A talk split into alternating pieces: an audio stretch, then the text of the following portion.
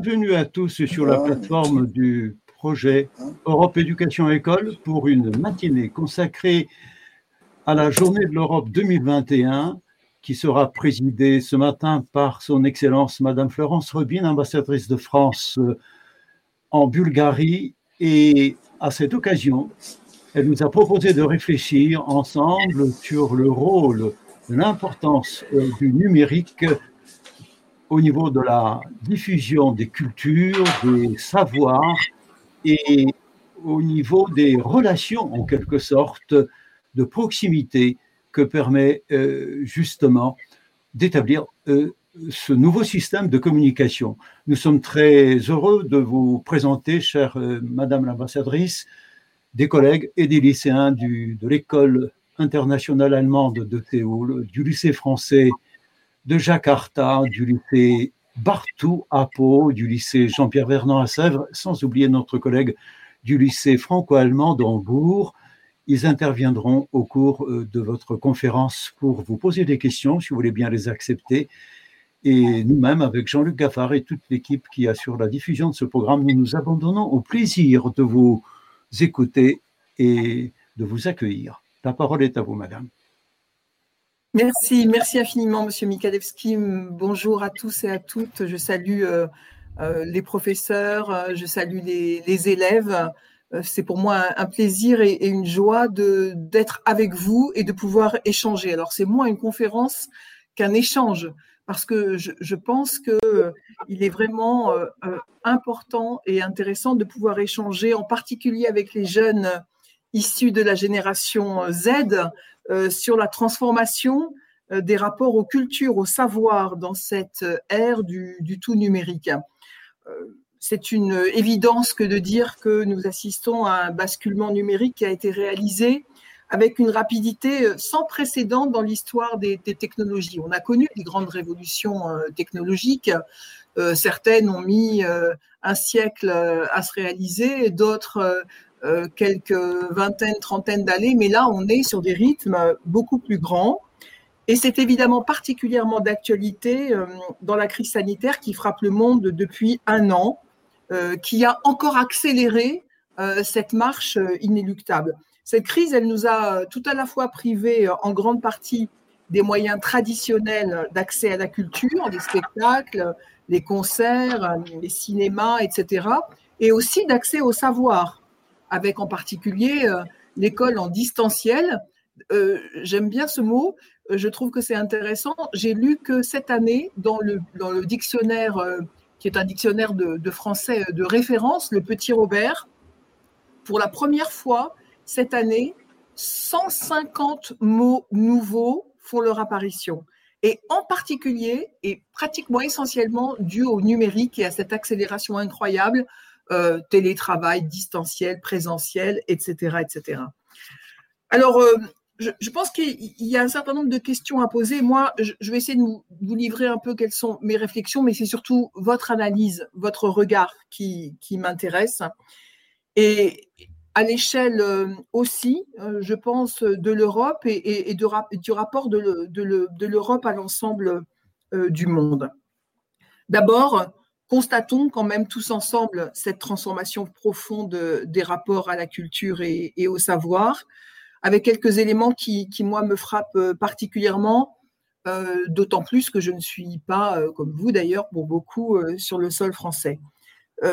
ce qui me, me frappe, c'est d'abord le caractère très cosmopolite de la culture qui s'installe. On l'a déjà dit beaucoup depuis la Seconde Guerre mondiale euh, mais là, le numérique a, encore accéléré les choses. Certains disent même qu'il y a une certaine forme d'uniformisation avec une certaine tendance à la disparition des cultures locales. C'est pour ça que votre avis là-dessus m'intéresse beaucoup.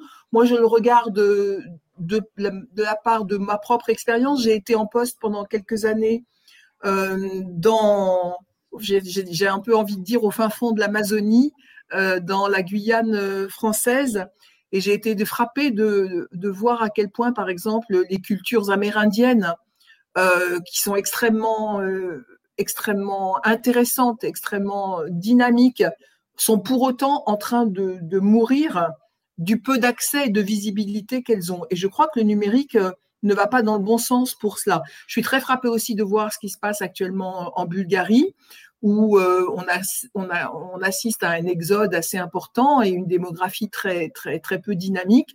Et, la culture extrêmement, euh, là encore, euh, intéressante des montagnes bulgares, là aussi, on le voit, souffre d'un problème de visibilité.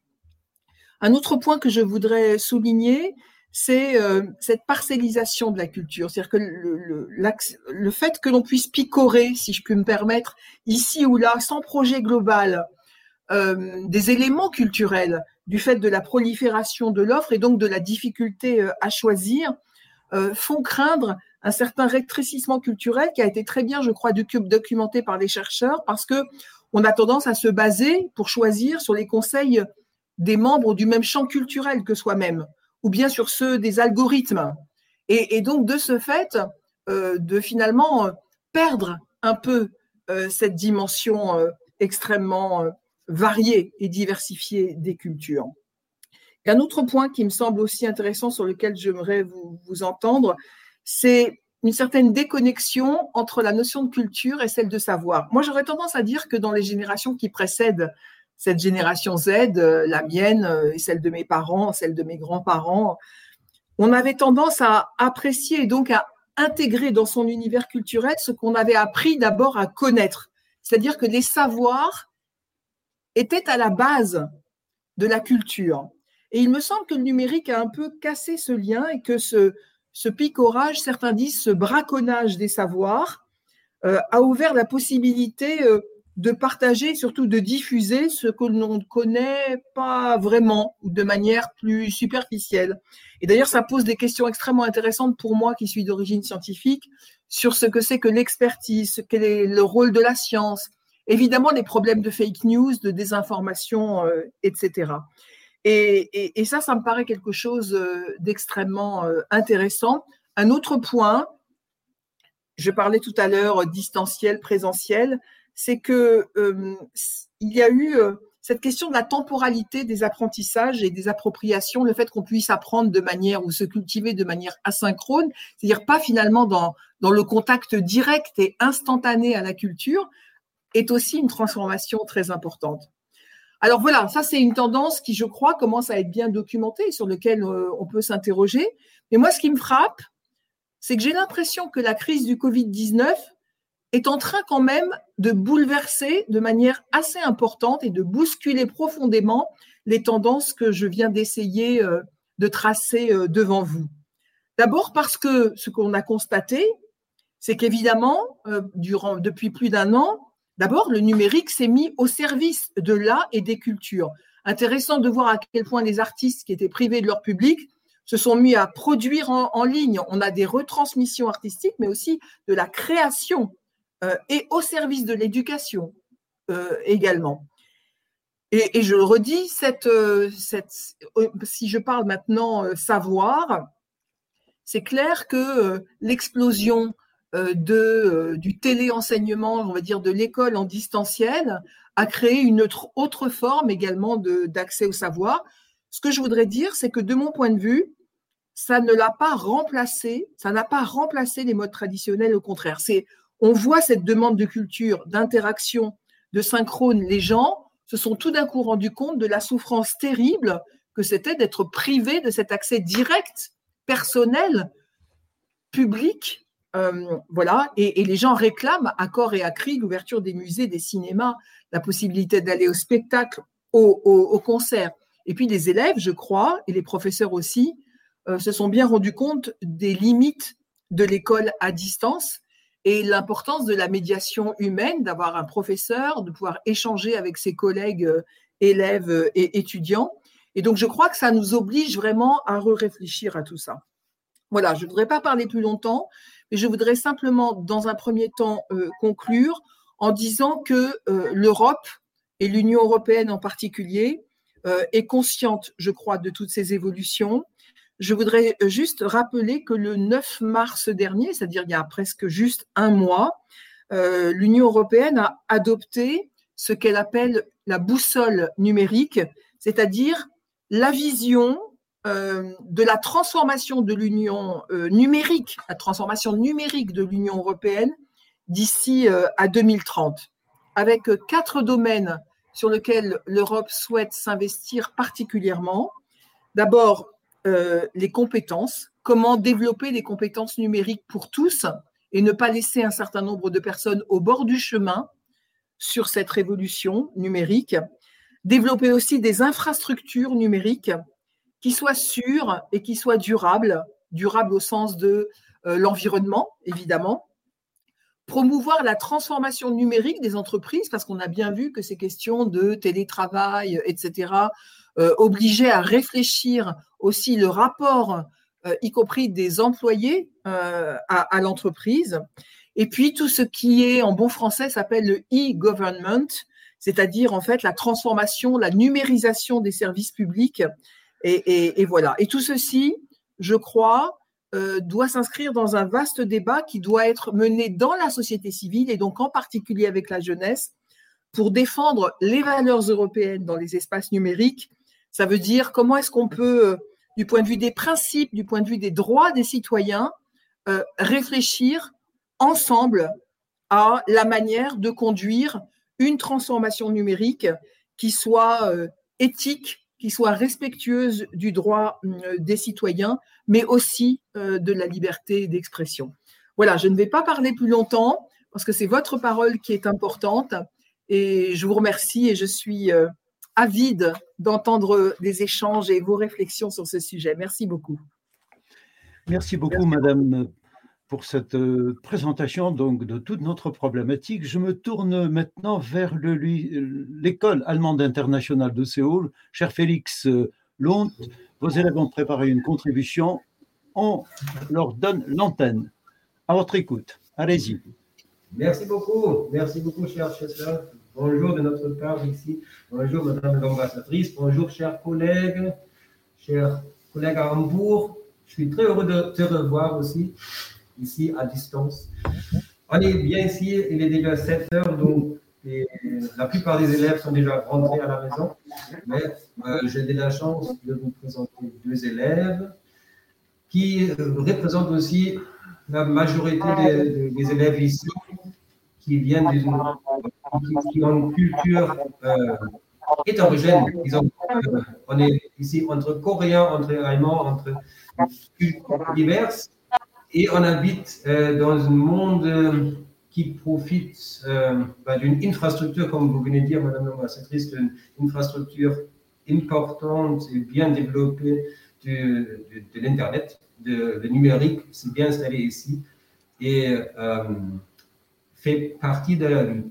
Et donc, on a discuté avec les élèves, avec toute la classe aussi, qui nous ont donné des idées, sur la question comment peut-on être proche de l'autre euh, grâce ou malgré, euh, malgré le monde virtuel? Est-ce que ça nous rapproche? Oui, dans quelle mesure? Ou est-ce que ça nous euh, tient à distance?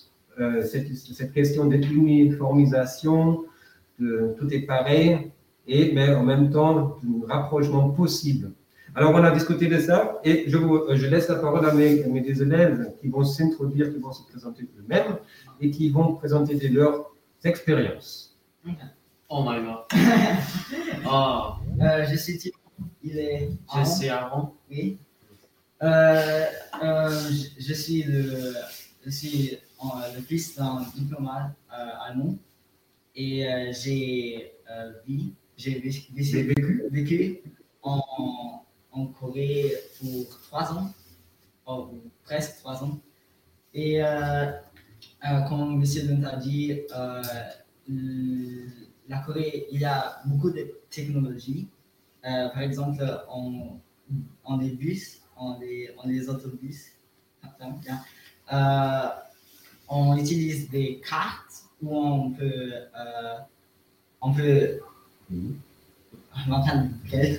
on peut mettre l'argent. On, on, peut mettre l'argent pour, sur ces cartes et on peut présenter ces cartes à, à une machine et euh, euh, la machine euh, prend l'argent pour, la, pour le voyage avec l'autobus. Oui. Oui, oui. Et ça aussi dans les. Euh. Oui, oui. Oui. J'ai- Aaron, tes, expériences? Euh, je suis Aaron, euh, j'ai 16 ans et j'habite euh, en Corée depuis euh, euh, j'ai 11 ans. Oui, euh, j'ai 11 ans et je suis un élève euh, DSSI, donc DSSI et oui. ah, c'est T'as une, France. avec Internet? Oh, Les jeux? Avec Internet? Oh, je joue à Fortnite et euh, je trouve ça très euh, cool parce que je parle avec euh, les autres gens euh, avec différentes cultures et c'est très cool. Ah, avec. Ah, Ahmad. Ah, ah, avec euh, Ahmad, yeah, ah, qui, habitent en Indonésie. et Indonésie, à à Jakarta. Jakarta. oui. D'autres choses Ah, en fait. Alors, on va se préparer. Mhm. Ok. ok. Euh, On va commencer. Euh, oui. Euh, je crois qu'il y a aussi beaucoup de dangers en, en Internet. Par exemple, des virus. Virus virus, on, on doit savoir quels sont bons et quels sont un peu dangereux. Mhm. Et euh, moi, je, je n'utilise pas Instagram euh, ou Facebook ou Twitter. Euh, et euh, à- c'est pourquoi euh, une raison est que je, je n'ai pas, pas envie de me présenter sur euh, Internet beaucoup. Mais c'est aussi que euh, parce que j'ai vu euh, beaucoup de gens en, en Internet qui sont un peu euh, méchants, mé- mé- ils abusent, Un méchant. méchants Méchant. à, à, à l'autre et ça ne me et c'est pourquoi je ne me sens très en, en. Euh, à mal à l'aise. l'aise, tu te sens. À- à Mal à l'aise, à. Mal à l'aise. Et oui. Aaron Avant, Alors, on va se benutzt. Mhm. Euh, je, euh, je l'utilise à YouTube Mhm. pour apprendre, Mhm. à, à, par exemple, euh, sur chimie. Ah, Pour la chimie. Euh, pour la chimie, je, euh, je regarde le vidéo pour le prendre, euh, apprendre et c'est très Utile. utile. Là, quelques, quelques impressions. La vie ici, c'est d'un côté très mm, ben, numérotisé dans les bus, dans les transports publics, mais en même temps, ben, il y a des élèves qui se tiennent bien à l'écart du monde virtuel parce qu'ils sont bien conscients du fait que ça représente aussi un danger. Mais de l'autre côté, il y a des amis partout euh, dans le monde, ils jouent ensemble, il y a un réseau entre les gamers, comme ils disent ici, qui, jouent, qui, s'entretiennent. Bah, pour eux, c'est le plaisir, mais en même temps, ça crée aussi un réseau au-de- au- au-delà des, frontières nationales. Pour vous donner une idée de notre vie ici. Merci, cher Félix. Merci aux élèves. Madame euh, l'ambassadrice, si vous voulez bien reprendre en deux, trois minutes, s'il vous plaît. Oui, je, je, je trouve cette, euh, ces remarques tout à fait intéressantes parce qu'on voit bien quand même que, que, que les jeunes sont conscients des, des, des dérives euh, possibles.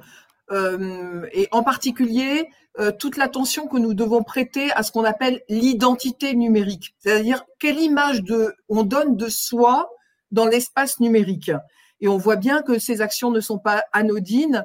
C'est pour nous, euh, je pense, en tant qu'éducateurs, en tant que responsable aussi au niveau européen, euh, quelque chose de- d'extrêmement important. Comment on doit protéger, en particulier la jeunesse, euh, de ce point de vue-là, euh, de l'utilisation de, l'image, de l'image qu'il laisse, de la trace numérique qu'il laisse, en particulier sur les réseaux sociaux. Mais on voit bien aussi que cette numérisation, elle est totalement présente dans la vie courante et qu'il va falloir vivre avec et même l'accompagner de façon intelligente. Voilà, en tout cas, les défis sont bien posés. Merci beaucoup.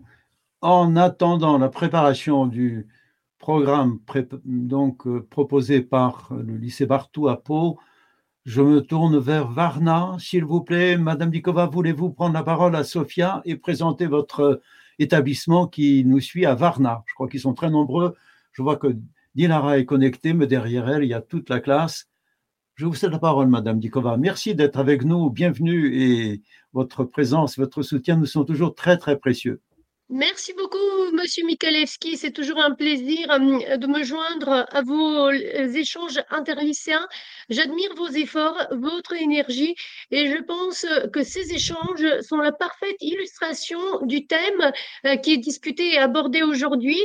Sans tarder, je souhaite présenter Dilara Martinova, euh, qui représente le lycée bilingue à section euh, française d'Arc Yossif de Varna, euh, qui intervient en la présence de son professeur stagiaire, Laurine Falsarella.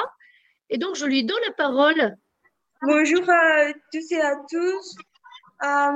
J'ai préparé quelques questions à poser à Madame l'ambassadrice que euh, je trouve euh, très intéressant. Euh, la première question que j'ai préparée est l'âge du numérique va-t-elle finir un jour parce que parce qu'on trouve presque tous les jours des nouvelles technologies. et la deuxième question, hum, le numérique étouffe-t-il nos émotions? Euh, je trouve que c'est un effet qui se produira euh, pendant le temps. Euh, est-ce que le numérique va finir un jour? Non, moi je ne crois pas. Je, je crois qu'on on, rentre de plus en plus dans l'ère effectivement du numérique, de la virtualisation. Moi, je suis passionnée, par exemple, par le, suivi de ce qui se passe en termes d'intelligence artificielle. Je pense que le, défi, non pas de demain, mais presque d'aujourd'hui, de, cet après-midi, si je veux dire, si je me place dans le temps, il, est en particulier là. Euh, il, est dans euh, le fait que euh, nous puissions utiliser ces technologies, parce que comme scientifique, je sais qu'on n'arrête pas, on n'arrête pas la science, on n'arrête pas les technologies. Par contre, ce que l'on peut essayer de faire, c'est de les maîtriser, euh, de, ne pas, en être esclave, mais euh, d'en être les maîtres. C'est ça finalement. C'est-à-dire d'essayer de, faire en sorte qu'elles soient respectueuses des valeurs humaines, au service des êtres humains. Et ça, c'est compliqué. Ça demande, je pense, un haut niveau euh, de réflexion collective, d'intelligence collective et pas d'intelligence artificielle. Et pour moi, les clés de tout cela, c'est justement le fait qu'on puisse avoir un dialogue intergénérationnel sur le sujet, parce que ça ne doit pas être l'apanage d'une génération, ça doit être un travail euh, qui permette à tout le monde de s'approprier ces enjeux-là.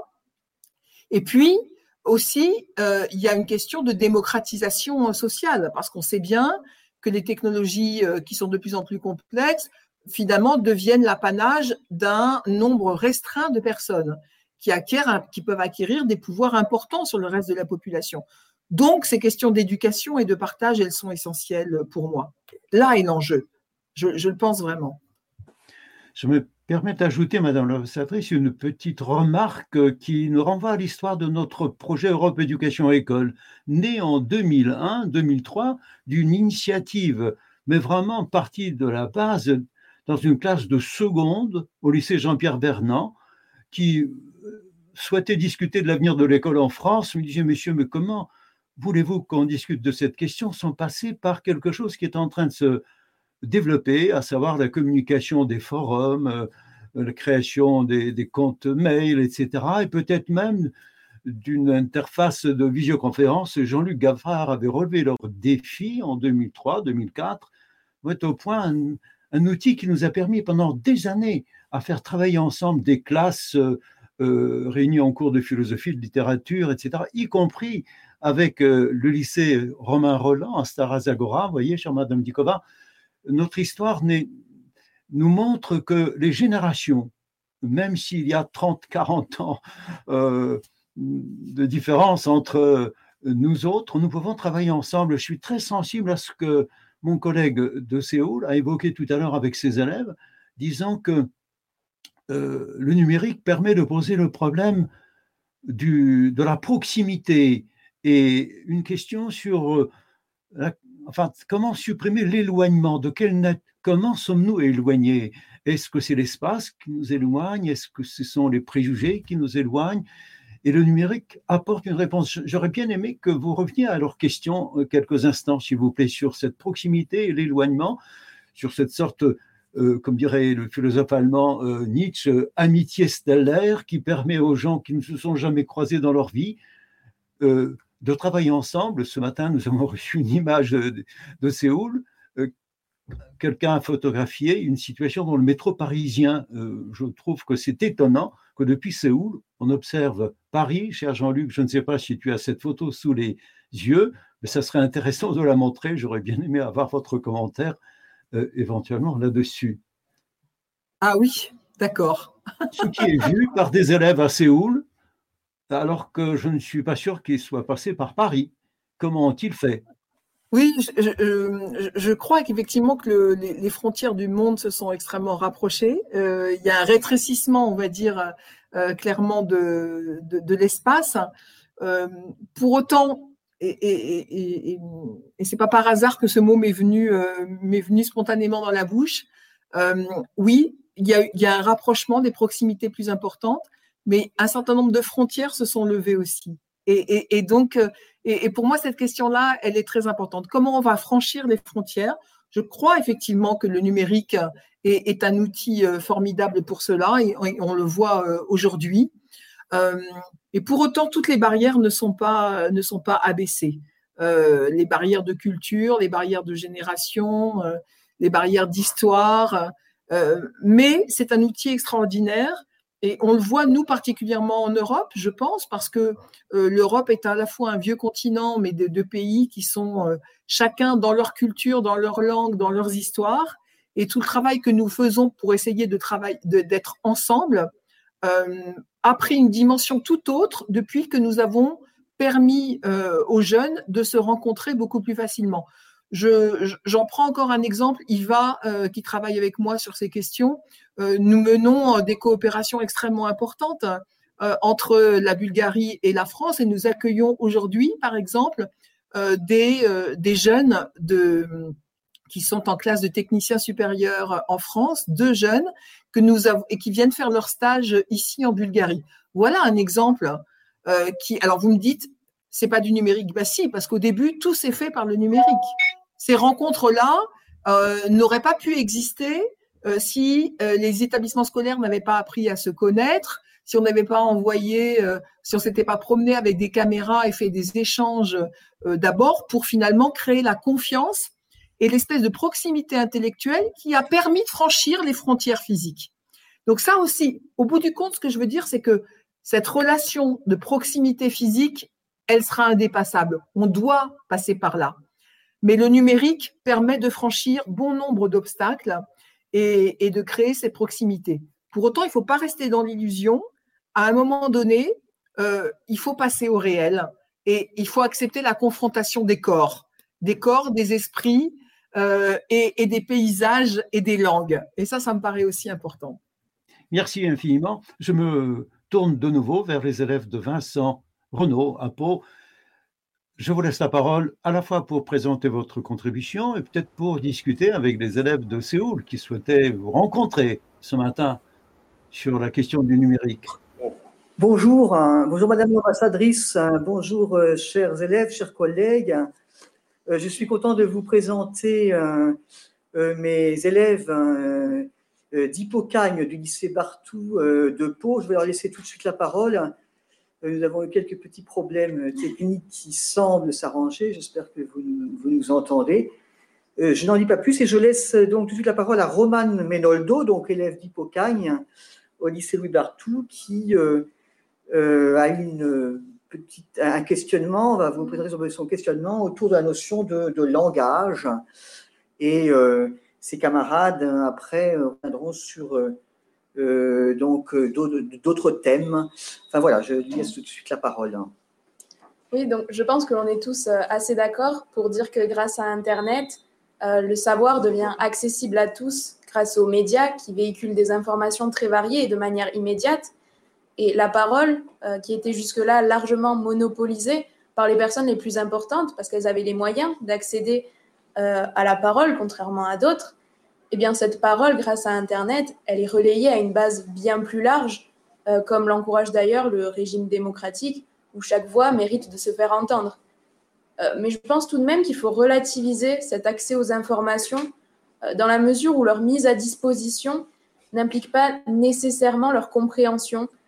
Et j'entends là que l'auteur d'une information vise toujours un lecteur modèle, c'est-à-dire un public précis, euh, et c'est là que surgit une nécessité d'un savoir-faire préalable ou d'une éducation particulière pour comprendre ce qui se trouve sur euh, le net et qui n'est pas toujours plus facile à comprendre comme on pourrait le penser.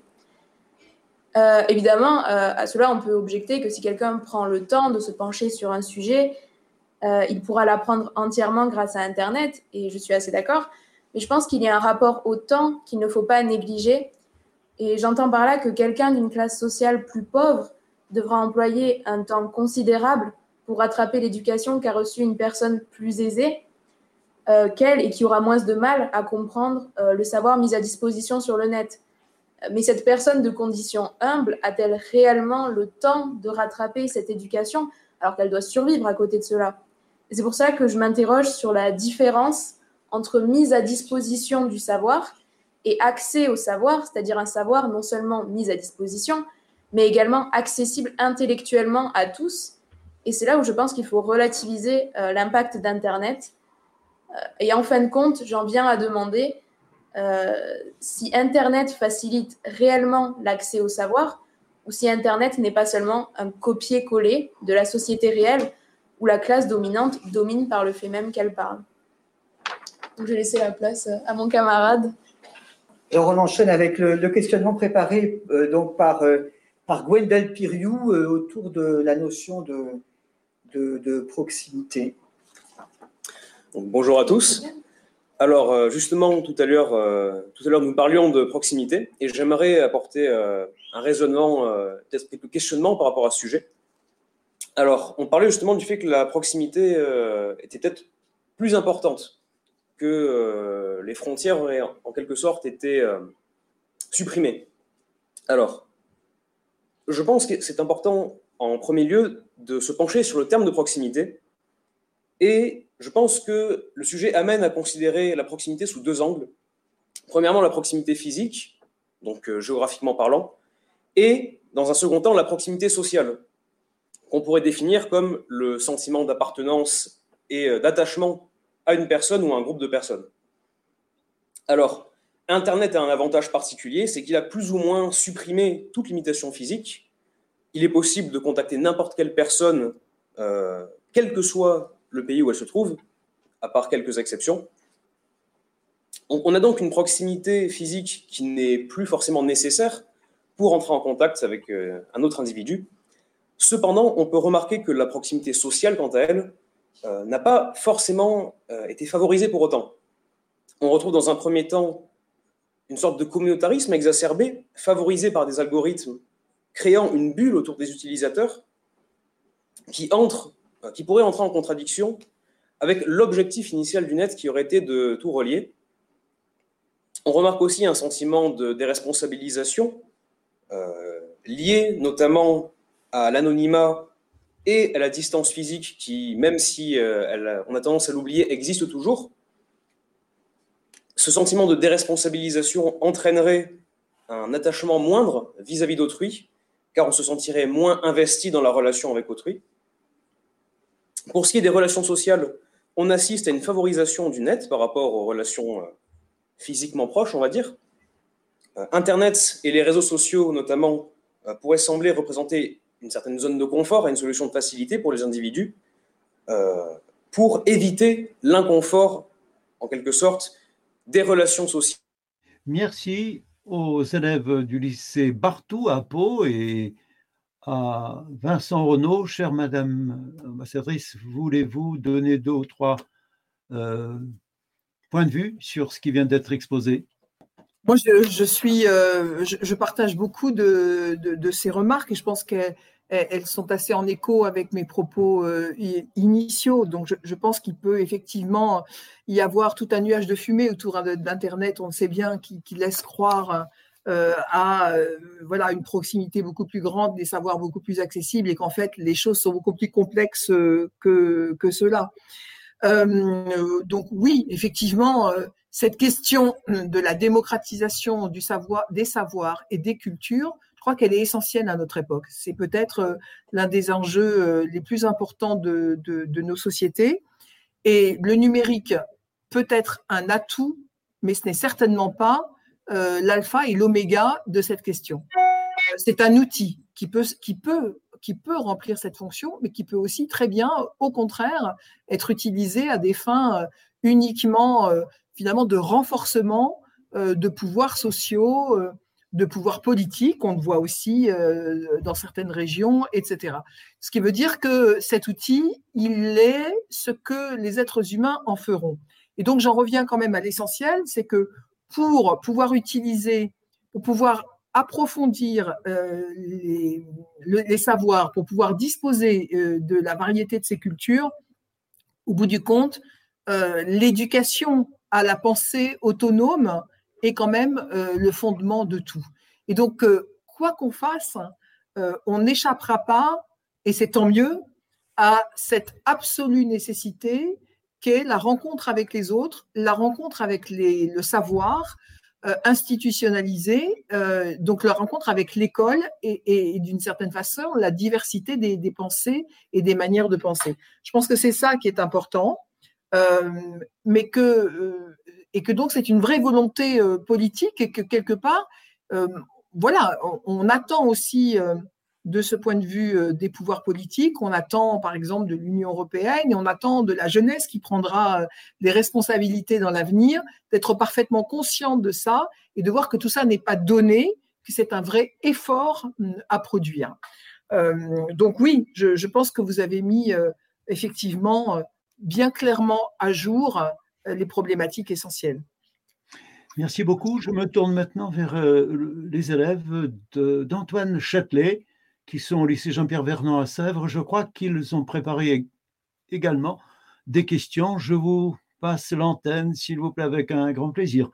Euh, je m'appelle Nanor, je suis en section internationale euh, au lycée de Sèvres et avec ma classe on avait évoqué le terme de souveraineté numérique et donc en fait on se demandait en quoi cette expression euh, finalement cristallise les nouveaux enjeux des pouvoirs qui sont induits par le numérique. Donc enfin est-ce que du coup on s'approche, est-ce qu'on s'approche vers une approche plus libérale et plus euh, cyber-libertarienne? Et du coup, en fait, en d'autres termes, est-ce qu'on euh, doit envisager de renforcer ou pas le rôle de l'État dans les batailles qui, qui finalement se jouent euh, sur le terrain du digital? Puisqu'il y a une prise de conscience collective sur le sujet. Et finalement, j'aimerais finir par dire que, je pense que, en France, on est, pardon, en Europe, on n'est pas souverain du cyberespace vu que on est beaucoup moins intensif en numérique euh, que par exemple la Chine, la Corée du Sud, et que finalement, s'il y a une souveraineté euh, numérique en France, ça pourra que se consolider euh, avec l'Union européenne. Merci. À Sèvres. Est-ce qu'il y a d'autres questions à Sèvres? Allez-y. Oui, bonjour. Je m'appelle Guillaume Connet. Je suis également étudiant au lycée de Sèvres. Et je voudrais juste vous demander de vous poser quelques questions à propos du numérique, étant donné euh, l'âge de hyperconnectivité euh, dont on entre, euh, pensez-vous peut-être pas que cet accès au numérique ne deviendrait pas plutôt, au lieu d'être une béquille pour la connaissance, une aide pour accéder à celle-ci, pourrait-elle devenir une entrave peut-être euh, à cette connaissance?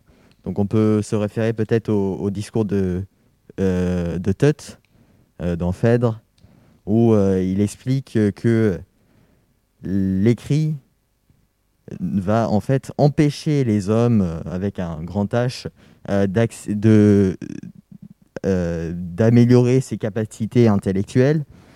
et on peut aussi prendre l'utilisation d'algorithmes les algorithmes qui vont quand même détecter euh, avec euh, par moyen des cookies, etc. Euh, et des ne pourrait-il pas détecter les paramètres sociaux, par exemple, quand vous recherchez quelque chose sur Internet, chaque personne est différente et chaque personne recherche ses, c'est désolé.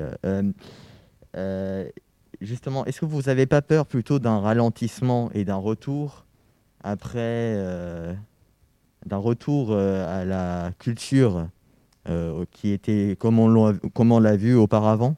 Je trouve que vous posez une question qui est extrêmement importante et que l'Union européenne se pose, celle de la, celle de la souveraineté numérique. Vous avez bien raison de dire que globalement, on voit bien que les géants euh, du numérique ne sont pas en Europe. C'est une évidence.